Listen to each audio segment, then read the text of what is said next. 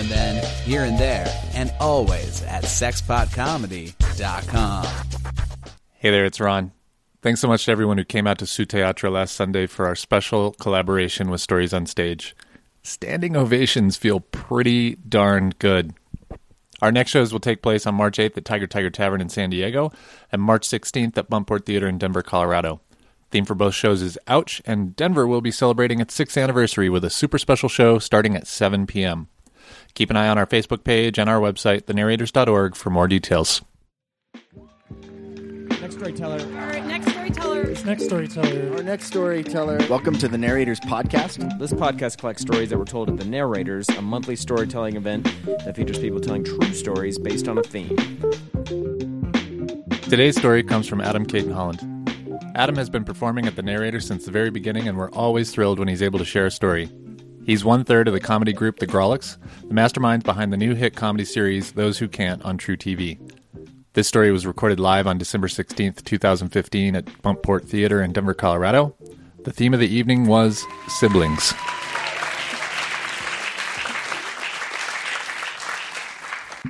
Hey guys, sorry I'm late. I was outside Frenching.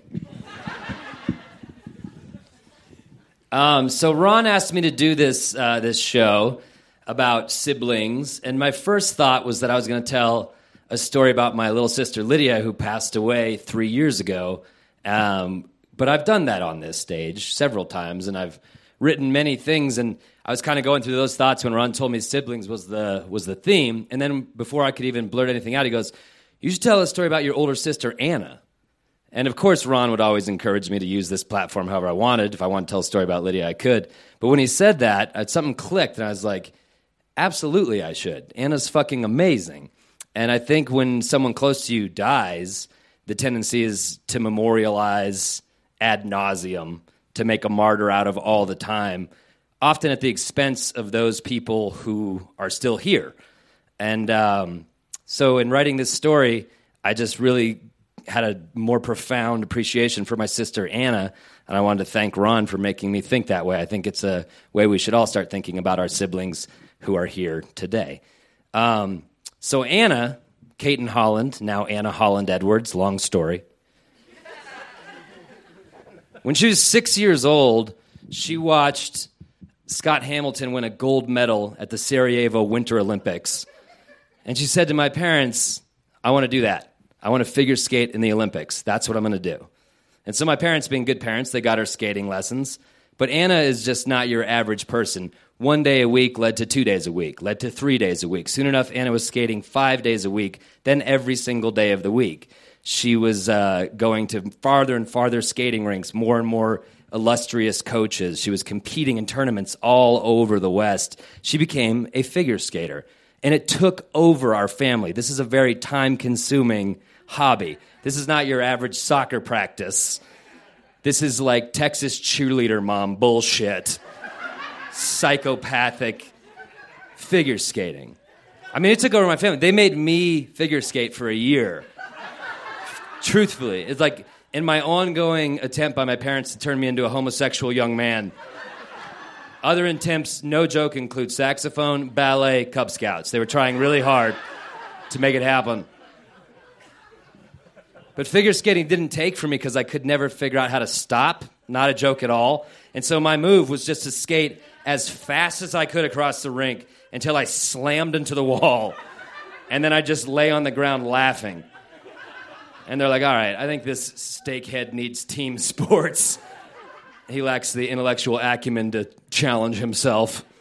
Let's get him into baseball and soccer. But meanwhile, my sister Anna just got better and better and better, and she started training in Colorado Springs at the Olympic Development Center three times a week down at the Broadmoor. They used to have a rink down there. And so my parents would drive her like an hour each way from Denver to Colorado Springs, an hour back. They were all in on Anna's dream. And it was impossible not to resent her, you know, because she was kicking ass. She was a good figure skater. And now she was on the Olympic track. And me and my little sister Lydia were just average. and watching Anna be exceptional for most of our childhood. I mean, I had a deep, deep sibling rivalry with Anna long into college. And it was hard to endure watching Anna just be a star, be the star of the family. But there were there were cool moments. I mean, like the skating rinks would give us like tokens. We could play video games all the time. We were there. We were there hanging out for hours on end. They knew us. As a young boy, it was kind of nice to be around all these like hot girls and skirts and tights. I liked that. And I would go on a lot of these drives with my dad to take Anna to Colorado Springs to train, and we'd listen to like Garrison Keillor, Lake Wobegon, and we listened to his music, Bob Dylan and the Rolling Stones. Those were his bands. And so that was nice quality time with my dad, just the three of us in the car heading down the road. And I witnessed the single most amazing parenting experience that I've ever seen of my dad on that trip. This is an aside. We were, he had a, like, oftentimes when we were coming back at the halfway point, Castle Rock, he'd pull over and he'd take us to Dairy Queen and we'd get a frozen treat. And we are like, thanks, Dad. And he's like, you kiddos are the best. And we'd drive to Denver. So one day we did that, and my dad and I, it was the summer, and it was hot, and his AC was broke. And my dad and I got like ice cream or blizzards or something, and we quickly devoured them. Anna got a fountain drink, some icy fountain drink that had a bunch of ice in it. So when it was done, she still had her ice. And so she was, you know, taking pieces out of there and like sucking on her ice. And we were as well. It was hot. We were trying to beat the heat. And I guess she got annoyed after our like fourth or fifth grab of her ice. And she just snapped. She's like, Stop taking my ice. I didn't take any of your ice cream. This is my ice. I want to finish the ice. And my dad sat there for about 30 seconds silently, and I waited to see what he was going to do. And then he just grabbed the cup of ice out of her hand and threw it out the window onto I 25. And nobody said a word for the rest of the ride home. And I remember thinking, I don't know if I'm gonna have kids, but if I do, I'm gonna be that kind of parent. That's how I'm gonna get it done. So, the summer of 1992, my parents informed us we were moving to Cape Cod for the summer because Anna had been accepted to train with this really hot shit skating coach at this fancy skating rink, Tony Kent Arena. She'd been accepted to do this. She was going to train with that person all summer. That's how into figure skating my family was. We moved to Cape Cod for the summer. But it was impossible to be resentful about that because Cape Cod in the summer is like comically idyllic. It's unreal. It's just quaint and historic. They sell like pies at every roadside stall. There's entire festivals dedicated to like strawberries and blueberries. It's like if Norman Rockwell fucked Edward Hopper and they somehow gave birth to a Kennedy. That's what Cape Cod is in the summer. And we had a house by the beach, so I got to swim every day. I played in the Cape Cod Baseball League, and everybody was intrigued by me because I was from Denver, and that was the summer that Crystal Pepsi came out in several key cities, including Denver, which was a tester city. So all of these kids knew of Crystal Pepsi, and I was like, oh yeah, I drank that shit. It's delicious. And that was enough to just coast on popularity for the entire summer. Just ride that Crystal Pepsi high, because I'd had it and they had not. It was a good summer. And it was an especially good summer because, as I learned the first time I ever went to that Tony Kent Arena to watch Anna skate or to hang out while she was finishing, I learned, as we all did, that Anna was training alongside Nancy Kerrigan that summer. Yeah, that's how good my sister was at figure skating. And I remember walking into that arena and seeing Nancy Kerrigan as a 12 year old boy for the first time, this vision skating towards me on ice, just long brown hair, huge teeth. Just juicy, thunderous thighs. She was like a show pony right there. She was a vision. And after that, I started hanging out at the skating rink a hell of a lot more, trying to get another look at my thoroughbred horse fantasy girl. It got so bad, my dad would like come down to the beach. He's like, I'm going to pick up your sister. You want to come? And I'd be like, Yes, I do. And I'd run right out of the water and I'd go pick him up, go pick her up. You know, thinking back on it, I realized this summer dovetailed with the summer where I like really, really discovered masturbation. Like, not just like, a casual thing, but like, all right, I'm jerking off every fucking day. Like a like every young boy goes through that. It's like I think I'm deranged. Like, I got this brand new car. Let's get it on the highway. See what it can do. And more often than not, you know, Nancy Kerrigan kind of found her way into my, my fantasies that summer. The summer ended. We went back to Colorado. We came back here. I went off into middle school. I forgot all about my Cape Cod friends. I forgot all about Nancy Kerrigan until that one day in Detroit, January 6, 1994, when Nancy Kerrigan was viciously attacked. And what we later learned was orchestrated by that harlot, Tonya Harding. And I think you'll all recall her lying on the ground and yelling, Why? Why? Why? My precious Nancy. I'll tell you why. I'll tell you who's to blame.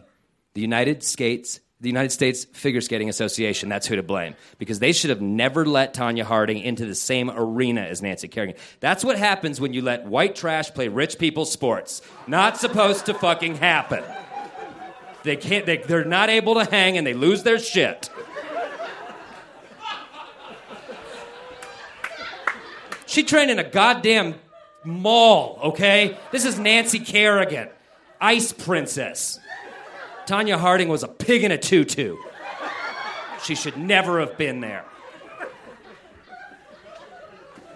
Oh, you let the guy from the trailer park play polo, horse goes missing, winds up sold to the glue factory. It's gonna happen. Those worlds should not collide. You're killing independent, George.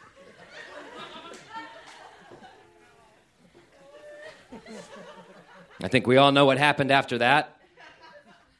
Nancy Kerrigan, she recovered heroically. She went on to participate in the Lillehammer 1994 Winter Olympics. She got second to that Ukrainian freak show Oksana Baiul. But if you ask me, and the ESPN 30 for 30 will confirm this. That Harding Kerrigan thing was such an amazing scandal. It was so big and so constant for that entire summer. I think the U.S. Skating Federation didn't want her to win because that would have just meant the sideshow continued. They wanted to be done with Nancy Kerrigan, just get her out of there, but they couldn't not give her a medal. They had to give her something, so they gave her second, the silver medal, and they're like, all right, Tonya Harding, Nancy Kerrigan, done. That wasn't Nancy Kerrigan's fault. She just got clubbed by a piece of shit white trash person en route to her dream. That was when I started to realize sometimes the world's not really all that fair. Things don't go as you plan. Things didn't go as Nancy Kerrigan planned. I mean, yeah, she got on a Wheaties box, a few cash grab, Disney on ices, but she wanted that gold, just like my sister Anna wanted that gold. And a few years later, my sister Anna, she had to quit figure skating because she got chronic bursitis in her hips from falling her entire life onto hard ice. And she couldn't give up the sport, so she was getting cortisone injections in her hips every month to just try to prolong this to get to the Olympics, which she was very close to. But she had to give it up, she had to quit. And I think Anna went into a real depressed phase around then. I remember her acting out and stuff. I didn't put it back together until I kind of started writing this story. Like Anna will not watch figure skating, not even watch it. She won't unless you get a few drinks in her. She won't even talk about it. I played soccer my whole life. I got cut in college. It kind of broke my heart, but like I went and played on club teams. When the World Cup comes every four years, I watch every single game. I love soccer. Anna, not so much. She can't deal with figure skating. The heartbreak was just too much for her. She didn't get her dream of skating in the Olympics like Nancy Kerrigan, like Scott Hamilton. And that was probably pretty hard for her. But I think about Anna now, and I think about all that she's accomplished since then, and I think it's kind of how it was supposed to go. Anna's a civil rights attorney right now with my dad. Every day, she like sues the police for police brutality. She shuts down nursing homes for like criminal negligence. She and my dad have gotten two innocent men out of Guantanamo Bay, which is fucking impossible. Impossible. And I honestly think her like separated hips made it easier for her to give birth to her three giant headed, beautiful children who are like the joy of our entire family.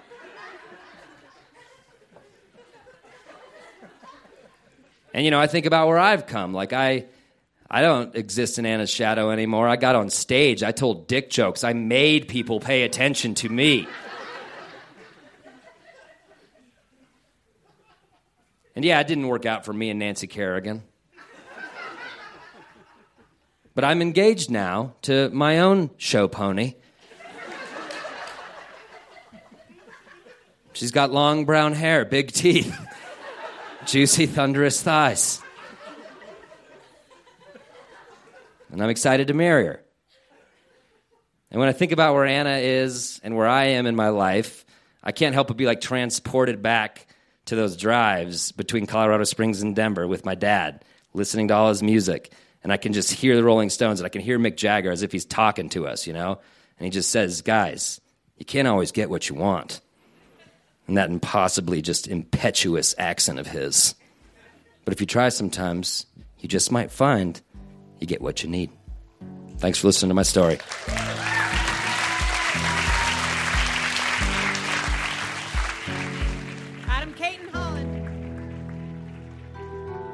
Narrators is produced by Robert Rutherford, Mary Robertson, Aaron Rollman, and me, Ron Doyle. Our intern is Sydney Crane. Our theme music is by Whalehawk, and our founder and executive producer is Andrew Orvedahl. Very special thanks to our amazing sponsors Legal Pete's, Greater Than Records, Sexy Pizza, Sexpot Comedy, From the Hip Photo, and Breckenridge Brewery. If you haven't already, please subscribe to this podcast on iTunes, Stitcher, or your favorite podcast app.